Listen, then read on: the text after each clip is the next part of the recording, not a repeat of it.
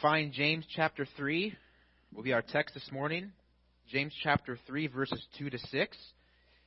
As you find that, let me just give one more plug for tomorrow's events at Camp Gilead. Annie and I ran the 5K last year, and she did amazing. She almost ran the whole thing without stopping, and it was very fun. And also, uh, I get to be a part of the Memorial Day service right afterwards. So if you're in town uh, and you don't yet have plans for tomorrow, please come and enjoy that at Camp Gilead. James chapter 3 this morning. James chapter 3. The message is entitled The Power of the Tongue, Part 1. The Power of the Tongue. Let's read James 3, verses 2 to 6 together.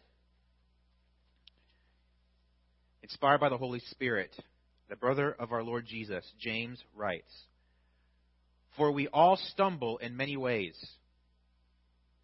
If anyone does not stumble in what he says, he is a perfect man, able to bridle the whole body as well.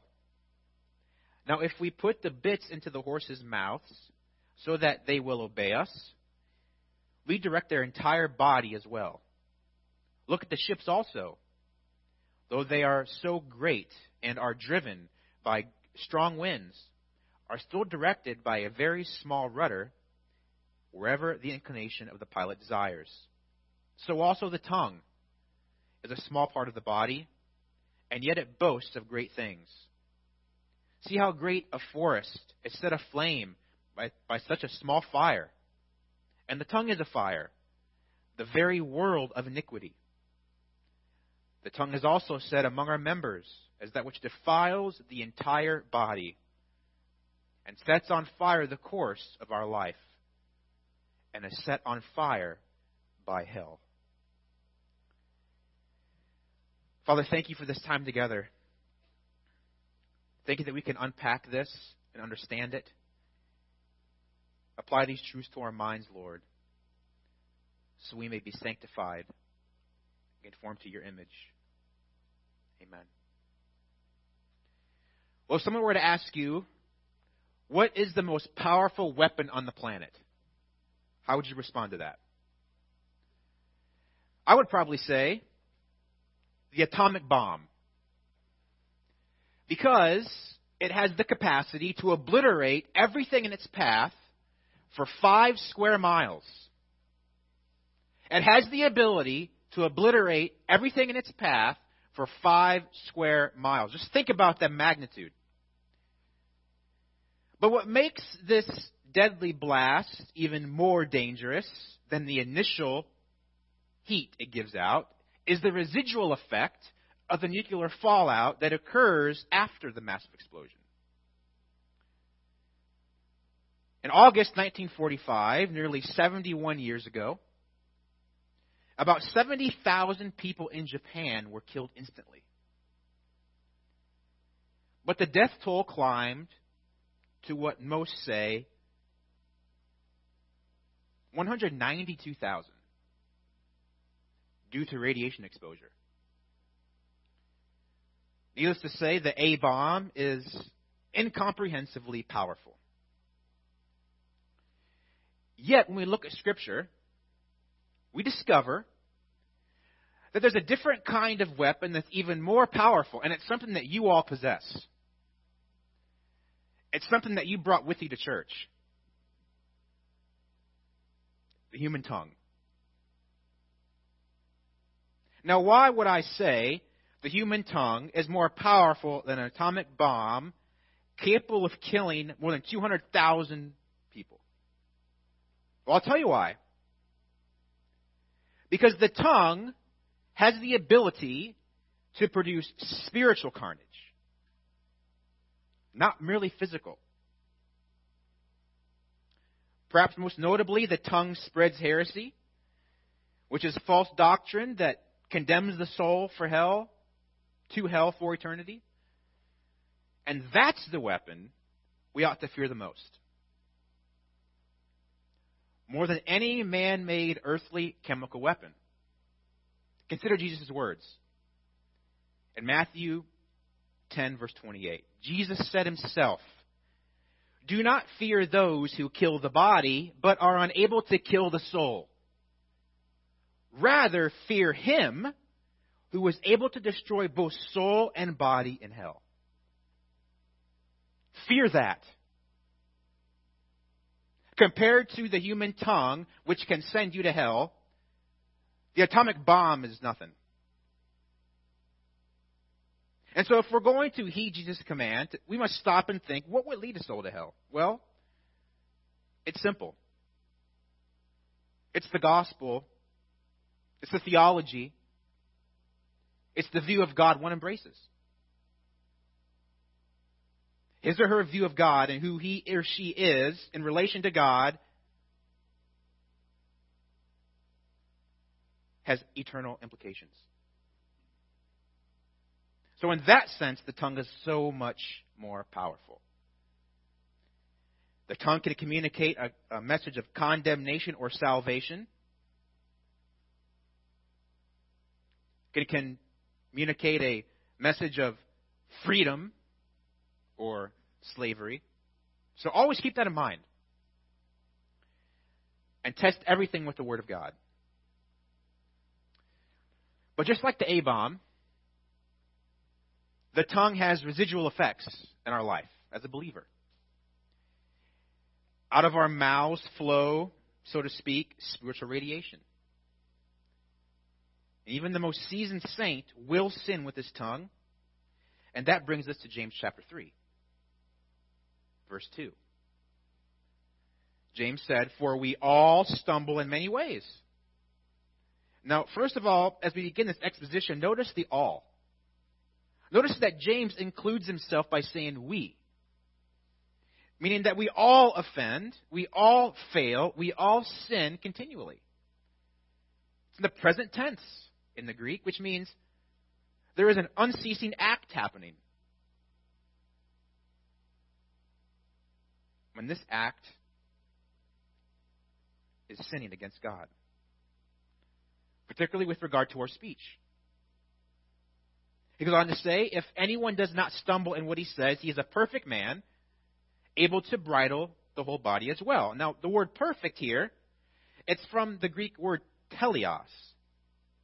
And it, it's used to speak not of sinlessness, because it can't mean sinlessness because of the context, right? I mean, he just said we all stumble. So he's not saying that if anyone is perfect, meaning sinlessness. He means if anyone is perfect, meaning mature. Or, or, or, a, or a moral blameless, having moral blamelessness. More specifically, when you see this word perfect used of persons, it's intended to speak of one who is fully grown in three areas. Number one, in mind and understanding. 1 Corinthians 14:20. Also in the area of the knowledge of the truth. 1 Corinthians 2 6. And thirdly, in the area of the Christian faith. Teleos is also used in Colossians 1:28, a very key verse. Paul wrote to the Colossians, "We proclaim him, which is the ministry of preaching, heralding, commanding, and evangelizing, admonishing every man, which is the ministry of counseling, discipling, encouraging, and teaching every man with all wisdom. That's the ministry of training, instructing, and equipping. For one purpose. We teach, we preach, we counsel. For one purpose. Paul says to make every man teleos in Christ, complete, mature. So everything a church does and everything it has it has it for that reason alone to make God's people fully mature. And so to be a teleos person is to attain moral maturity, which is all of our goal, right? It's all of our goal to strive for maturity, isn't it? I hope it is. We are all striving for maturity to be perfect, complete, to be whole. But the reality is this none of us have attained it, have we? None of us have attained total maturity. There's always room to grow, right? There's always room to learn more. There's always more wisdom to glean. There's always more to study. There's always more to do. So while we are, by the grace of God, through the enabling power of the Spirit with the Word, we who truly believe are getting there. We are growing up. We are maturing, but none of us ever reach a complete state of moral maturity. Because he says we all stumble. And nowhere is that truth more evident than in your speech. You know those words and phrases that come out of our mouth? And what comes out of our mouth is simply an overpouring of what's in our hearts. And we know from Scripture that we all have a wicked, depraved heart, don't we? And we will until glorification. As James says in the beginning, we all stumble in many ways. I mean, have you ever caught yourself thinking, wow, did that just come out of my mouth? Did I just say that? Man, I really hope that person didn't think I meant what I said because I was just having a really bad day. Caught me at a bad time. We've, we've, we've, thought, we've done that, right? We've all slipped the tongue. And the truth of the matter is, even seasoned believers will. They might do it less, but they still do it. And so, if you're in that boat, which you are, this message is for you. And if you can't remember the last time you've had those thoughts, this message is for you. Because James says we all stumble. So let's see what Scripture reveals about the power of the tongue. Again, the title of the message, the power of the tongue. And let's see how we are to use it for God's glory. In James 3, verses 3 to 6, there are three analogies that show how the tongue, even though small, has the power to control one's whole person and influence everything in life. And these analogies, they serve as a warning to us regarding the potential destructive power of the human tongue. First, James compares the tongue to a horse's bit. The tongue is a bit, verse 3. Now, before I explain that, we have to keep in mind the background here, which was the Greco Roman world, a time and culture that was in many ways different from our own. So we need to remember that while James might have used imagery different uh, if he were here today, these analogies don't make much sense to us, but they did to his audience. He reveals himself as a pastor concerned to bring a message home to his readers by selecting images from their time and from their world. Case in point, a horse's bit. He says, Now, if we put the bits into the horse's mouth so that it will obey us. Now, if you've never been around horses, or not much, the bit is just a metal piece about five inches long attached to a bridle, and it's inserted into the, inserted into the horse's mouth. But it doesn't just go, it goes into the mouth in a very specific place. It's placed on a very sensitive part of the horse's mouth. In between the front and back teeth, where there are gums, alive with nerve endings. And as the rider tugs or pulls or yanks on the reins, that metal bit puts pressure on that sensitive area, and all of a sudden, this 1,200 pound beast of a mammal is at the total mercy of someone as small as a child. I've seen girls the size of my daughter command a 1,200 pound animal like with nothing.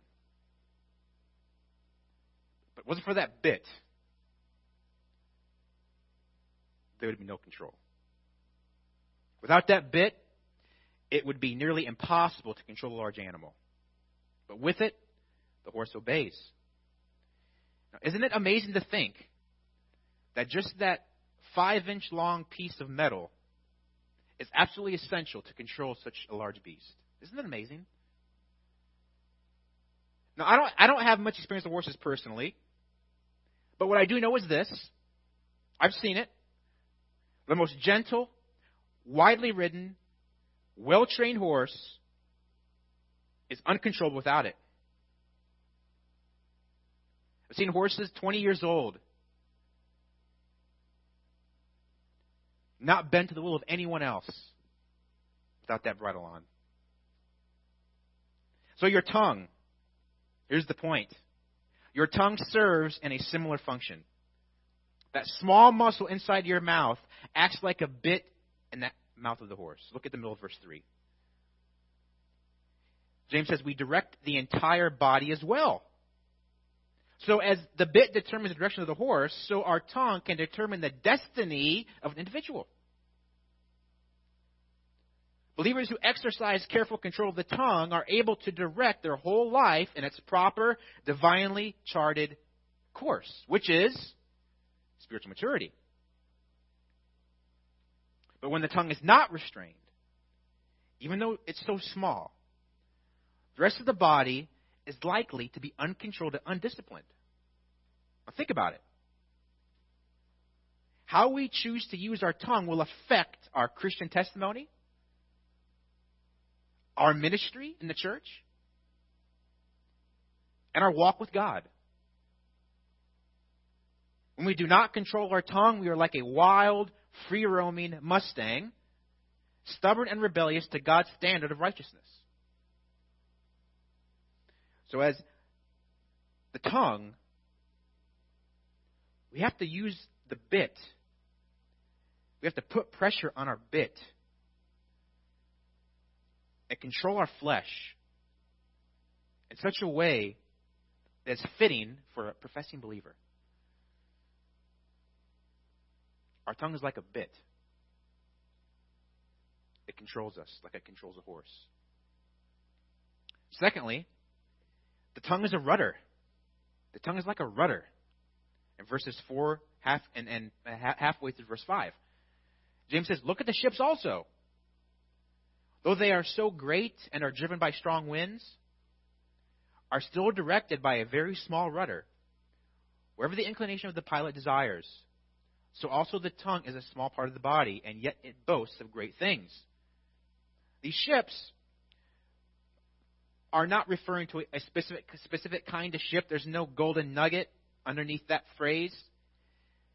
He's just referring to a, a ship in general, ship in general, in that time. And one thing we can know is that they were not the size of ships in our day. You know, when we think of a ship, we might think of an ocean liner, or we might think of a battleship, or even a pirate ship that you see in movies.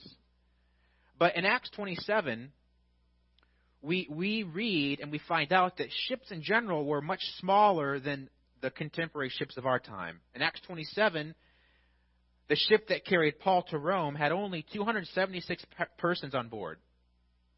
276, which it's not many compared to today's largest cruise ship, which carries 6,400 passengers. So this ship was not big. It was more common to be transported that way by ship because there were no planes or trains or automobiles. It was either horseback or ship. And that's how a lot of people got around. And the only engine that would drive these ships, if, it, if you didn't have an army of slaves to row you, was the wind. And the, the time it took to get to your destination depended on how strong the wind was. And James uses the wind also to further unpack or further illustrate his point. Though they are so great and are driven by strong winds, strong translates a Greek word that means hard or rough or violent or cruel. So violent winds. So picture a a medium sized boat with a sail in the middle of the sea with very violent winds in the middle of a storm. And now, for us, especially if you're a Midwesterner like me, it's hard to imagine that. Because even here, I think very few people know what it's like to be out in the middle of a sea where you can't even see land. But again, James's audience would have likely been in a situation where they found themselves in that instance. Being exposed to violent winds on the water, especially if they were fishermen, like the disciples. They knew fully well what it was like to be driven by strong winds out at sea, and we know that because of what we read in Matthew 14, which is the account of Jesus walking on the water. Matthew wrote the disciples were on a boat a long distance from land, battered by waves. In verse 24, it says the wind was contrary, the wind was violent. Then out of nowhere, remember the story, out of nowhere, Jesus comes walking on the water, defying the laws of nature, and then they become terrified. They say it's a ghost. But then the scripture says immediately Jesus spoke to them, saying, Take courage, it is I. Do not be afraid. Peter said to him, Lord, if it is you, command me to come to you on the water. He said, Come. And Peter got out of the boat and walked on the water and came toward Jesus. But,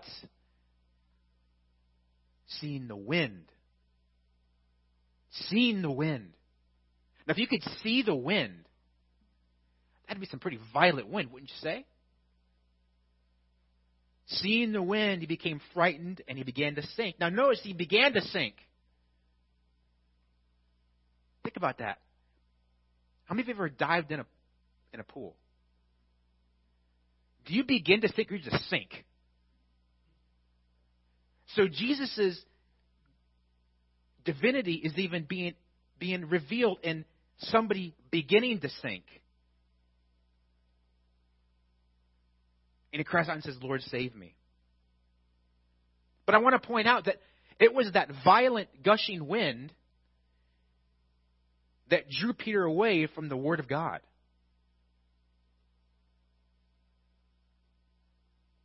So they knew what strong wind on the sea was like. And because of violent winds like that, you need, to have a rudder.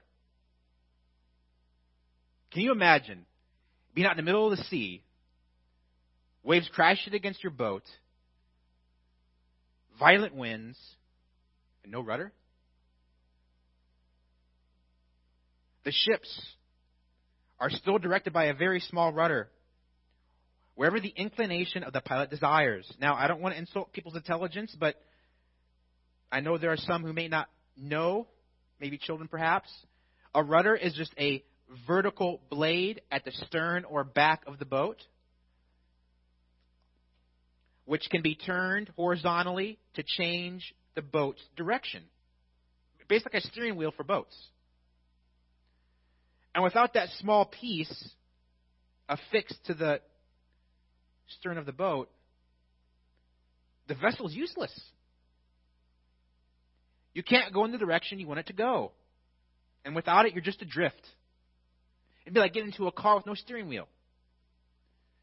You could have the most expensive car known to man. But without the steering wheel, it's just eye candy, right? So, in that sense, the rudder controls the ship, no matter the size. Now, I've never been out to sea, as I've said already, because I'm from Illinois. The most we have is the muddy Mississippi. But since I went to Alaska, I've been in the middle of the Kachemak Bay in south central Alaska several times, and I've been out in a small skiff, but I've also been out in a kayak. And I, am not going to profess, uh, you know, pretend to be a expert sailor, but I can tell you two things about the rudder.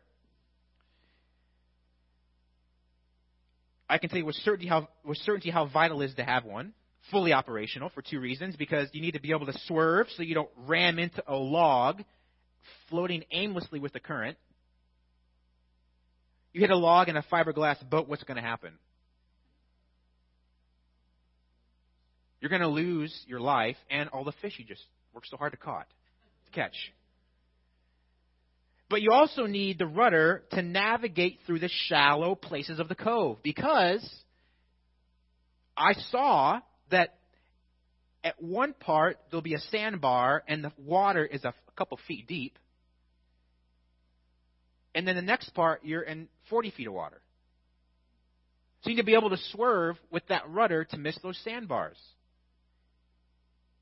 So again, just like it would be asking for trouble to get on a horse with no bit, it would be doubly foolish to get on a boat with no rudder. Though small and expensive, the presence and proper functionality is non negotiable. And so James's second analogy of the rudder makes exactly the same point as the first. Very small things can direct very large things. The tongue is that very small thing that controls our very large thing, our whole body, our whole life. James says, verse 5 So also the tongue is a small part of the body, yet it boasts of great things. So, like the bit in the mouth of the horse and the rudder on the ship, the tongue has the power to control the rest of us. In this way, as one commentator said, if our tongue were so well under control that it refused to formulate the words of self pity, the images of lustfulness, the thoughts of anger and resentment, then these things are cut down before they have a chance to live. The master switch is deprived of any power to switch on that side of our lives. The control of the tongue is more than evidence of spiritual maturity. He says, listen, it is the means to it. Interesting, isn't it? Insightful. I like how he pointed out that side of our lives. We all have that side, don't we? We all have that side that's not always shown to everyone. Our tongue slips, and we think, man, ooh, if some church people heard that, I'd be embarrassed, right? We have that side. We have that side where our tongue boasts of great things in verse 5. Those great things, they he gives no specifics, but what's obvious is those great things, boasting of those great things, it's the natural inclination of our depra- depraved mind. And what is our natural inclination? It's pride. We all battle with that sinful thinking. And if we don't kill those thoughts, the sooner or later those sinful thoughts become sinful words. And then you'll be like a ship out in the middle of the sea with no rudder to steer you back on the right course. So, Christians, we must never let go of the rudder and learn how to steer more accurately. Learn how to control the tongue. Learn how to use it just as the skilled and experienced captain of a ship, with time and dedication to his mission, can begin to navigate through the rough waters with more ease and confidence, so we, as Christians, must mature in our use of the tongue. We must work to use our tongue to build up rather than tear down, to bring comfort and not pain, to impart wisdom, not foolishness to bring healing, not hurt, to bless, not to curse, to express gratitude and not criticism. Does anybody express criticism more than thankfulness? And most of all, we must use our tongue to praise God and never to blaspheme Him. So let me ask you something. Do you have control of your tongue or does your tongue control you? Are you like a boat in the middle of the sea in the violent winds with no rudder?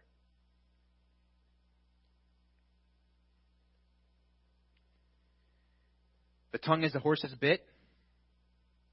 Tongue is a rudder on a ship. A small part controlling your entire life. Now, thirdly, the tongue is a fire. The tongue is a fire. It's a bit, it's a rudder, and it's a fire. Verses 5b to verse 6. Middle of verse 5. We find here that this last analogy for today is not only does the tiny tongue act like a rudder and a bit, it has the potential to bring disaster, like the spark in a dry forest. Look in the middle of verse 5. See how great a fire, excuse me, see how great a forest is set aflame by such a small fire. And the tongue is a fire, the very world of iniquity. The tongue is set among our members as that which defiles the entire body and sets on fire the course of our life and is set on hell, set on fire by hell. Forest translates the Greek word meaning wood. So James might not be referring to a forest like what we think, right? When we think of a forest, we think of lots of trees, right? Lots of big, tall trees. But in James's day, uh, the, the kind of forest that we have was not common in their topography. So more likely, more than likely, he was referring to a particular bush that covers many Palestinian hills, and in that dry Mediterranean climate could easily and disastrously burst into flame. And then it becomes a raging out of control fire. And the result of this is destruction.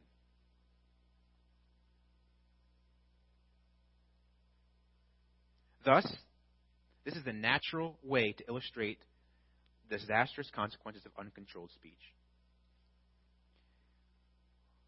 We speak of a disease, for instance, spreading like wildfire. And will the wicked speech of a man has the same effect? It begins, it sparks, and then it wreaks havoc on the hearers, sometimes leading to belligerent arguments, physical altercations, or even war. But no matter the degree, just like fire, the tongue can destroy life. Look at verse 6. The tongue is a fire, the very world of iniquity the very world of iniquity. Now, when you hear that word iniquity, you may think sin.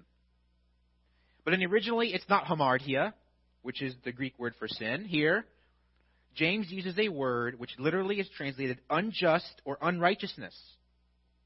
So if you don't have an NASB, that's why the translation is different. But you'll see why iniquity is a proper rendering in, in, in a second here the word has to do with what is not conformable to justice. Not conformable with justice. That which is wrong. And we know from 1 John 5:17 that whatever is unrighteous or wrong is sin. So what James is saying here is that your mouth is the very essence of what is wrong and unjust and sinful and unrighteous in the world. Because it has the capability to bring all kinds of wickedness. The tongue is the very world of iniquity. Isn't that a shocking statement? I want you to think about that. Meditate on that this week. It's such a short and concise yet deep and profound truth. The tongue is the very world of iniquity. Just think about that. Think about how it was four simple words. Four simple words that led the entire human race into sin and death and hell. Realize that?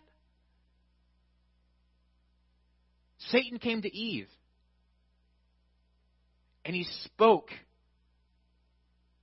His first words were, Has God said. So the, the, what led to the fall of the human race was a simple question of God's truthfulness.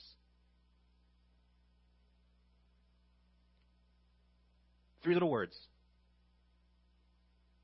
Isn't that amazing? Satan's use of the tongue is what set in motion the fall of man, resulting in death. Now, James ends verse 6 with a series of three parallel participles that reveal the potential devastation of the tongues of the tongue in a person's life. Three parallel participles that further reveal the potential devastation of the tongue in the person's life. First, we see the residence of the devastation. The residence, middle of verse 6. The tongue is set among our members. It's within us. Basically, our tongue is simply a, a outworking of what's in our heart. And it defiles the entire body. Defile meaning to spot or stain, and body referring to our whole being. So then the human tongue contaminates the rest of the body. Like smoke from a house fire penetrates and permanently contaminates everything that's exposed to it. You ever been somewhere where someone's smoking a cigarette or a cigar? And there's only one person in that room that's doing it, but everyone walks out of the room and they smell like smoke, right? It permeates everything. The smoke gets into the clothes, it gets into the furniture, it gets into your hair. In the same way, the tongue, which is a part of all of us, will, will stain the entire person. A filthy, defiled tongue stains the whole person. Then we see the extent of the devastation. First, the residence, it's in us, among our members, it defiles the whole body. Then we see the extent of the devastation. James says it sets on fire the course of our life. It sets on fire the course of our life. In other words, James is saying that not only does devastation contaminate self, it influence it influences everyone else around us. In large part, you are known by what you say, aren't you? What you say gives others a pretty good idea of who you are on the inside. If you tell lies, what will your reputation be? A liar. If you gossip, what will your reputation be? Yeah. If you spread a rumor, what will your reputation be? If you tell long, exaggerated stories, what will your reputation be? If you criticize, what will your reputation be? A critic, right? Other people around you will judge you rightly by what you say. Now, I understand that actions speak louder than words, but words are pretty loud too. and James is saying if you don't control your tongue, it will wreak havoc throughout your whole life. Where it resides in you, it will affect you. It extends to other people around you. But then, lastly, we see a very sobering truth. Where does this come from? Where does the potential devastation of the tongue come from when not controlled? Very clearly, the Word of God reveals the answer at the end of verse 6. The source of the devastation is from hell. Now, again, this is another doctrine that you probably haven't heard that much teaching on. And the message today is a little bit heavy and sober because we have to deal with this, okay? Because the Word of God reveals a place called hell. Hell, James says, is the source of our wicked speech. It translates the word Gehenna, which is simply a transliteration of two Hebrew words that mean Valley of Hinnom. Hinnom, excuse me, Valley of Hinnom.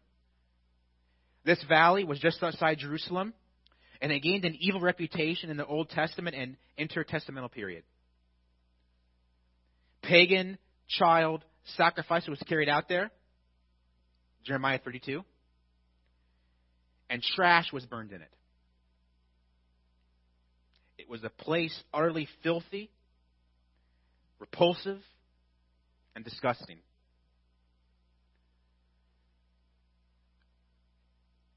And since Memorial Day is tomorrow, I've been recalling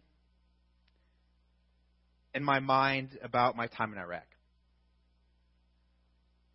I've thought then, and I think now, to this day, that it's the closest place to a literal hell on earth. In the summer, it could get up to 120 degrees plus. So you have the temperature of hell almost. In some parts of the city, the air was barely breathable because all you could smell was human waste and garbage that aligned the curbside. As we drove around for blocks for hours on end, we'd see nothing but rubble, graffiti, and remnants of burnt cars and buildings. Some days, you would even see a corpse literally abandoned on the street. All throughout the day and night, you'd be alarmed by the sound of sporadic small arms gunfire, ground shaking explosions, and near miss mortars. The place was literally a modern day Gehenna. And I couldn't wait to leave. Naturally, then, Jesus uses this word Gehenna to refer to a place of ultimate condemnation, eternal torment, and constant uncleanness where the fires never cease and the worms never die. Now get this.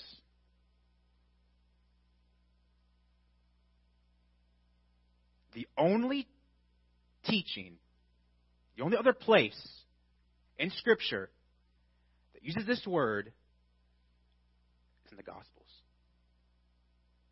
The Lord Jesus Christ uses this word 11 times, which means the Lord Jesus talked about hell more than the apostles and the prophets combined.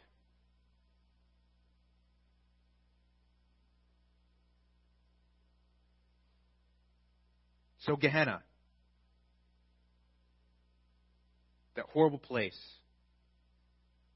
where the chief inhabitant is Satan himself, is the source of the filthy, vile, destructive language all of us have used.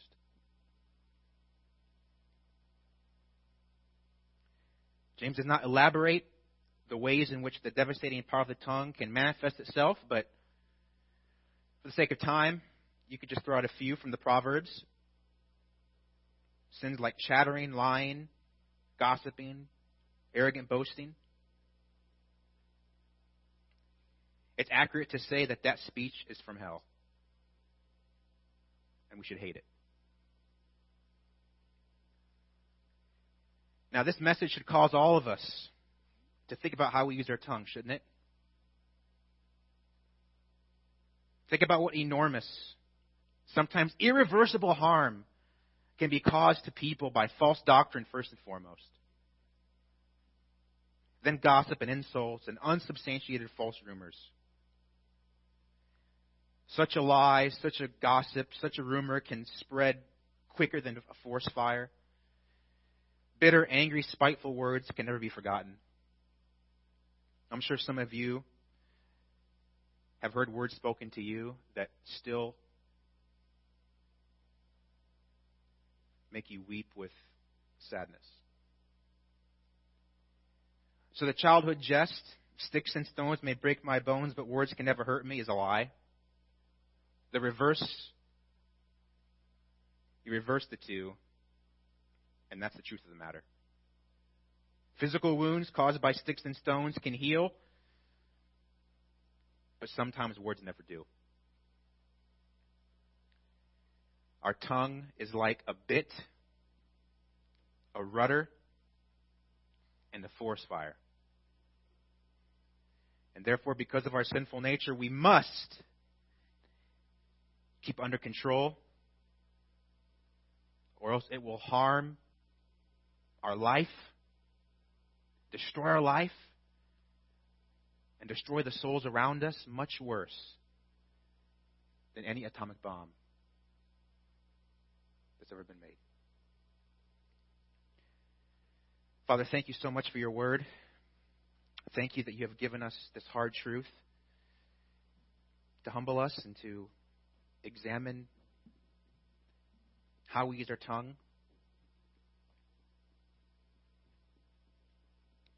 May our tongue function as a bit in our mouth. May we see it as a rudder controlling the course of our life. May we see it as a out of control fire from hell with the potential to bring so much destruction. Father, forgive me for any sin in my life. Forgive me if I did not deliver this truth with the right level of compassion and clarity. Help us all to repent if we need to. Help us all to use our tongue to glorify you.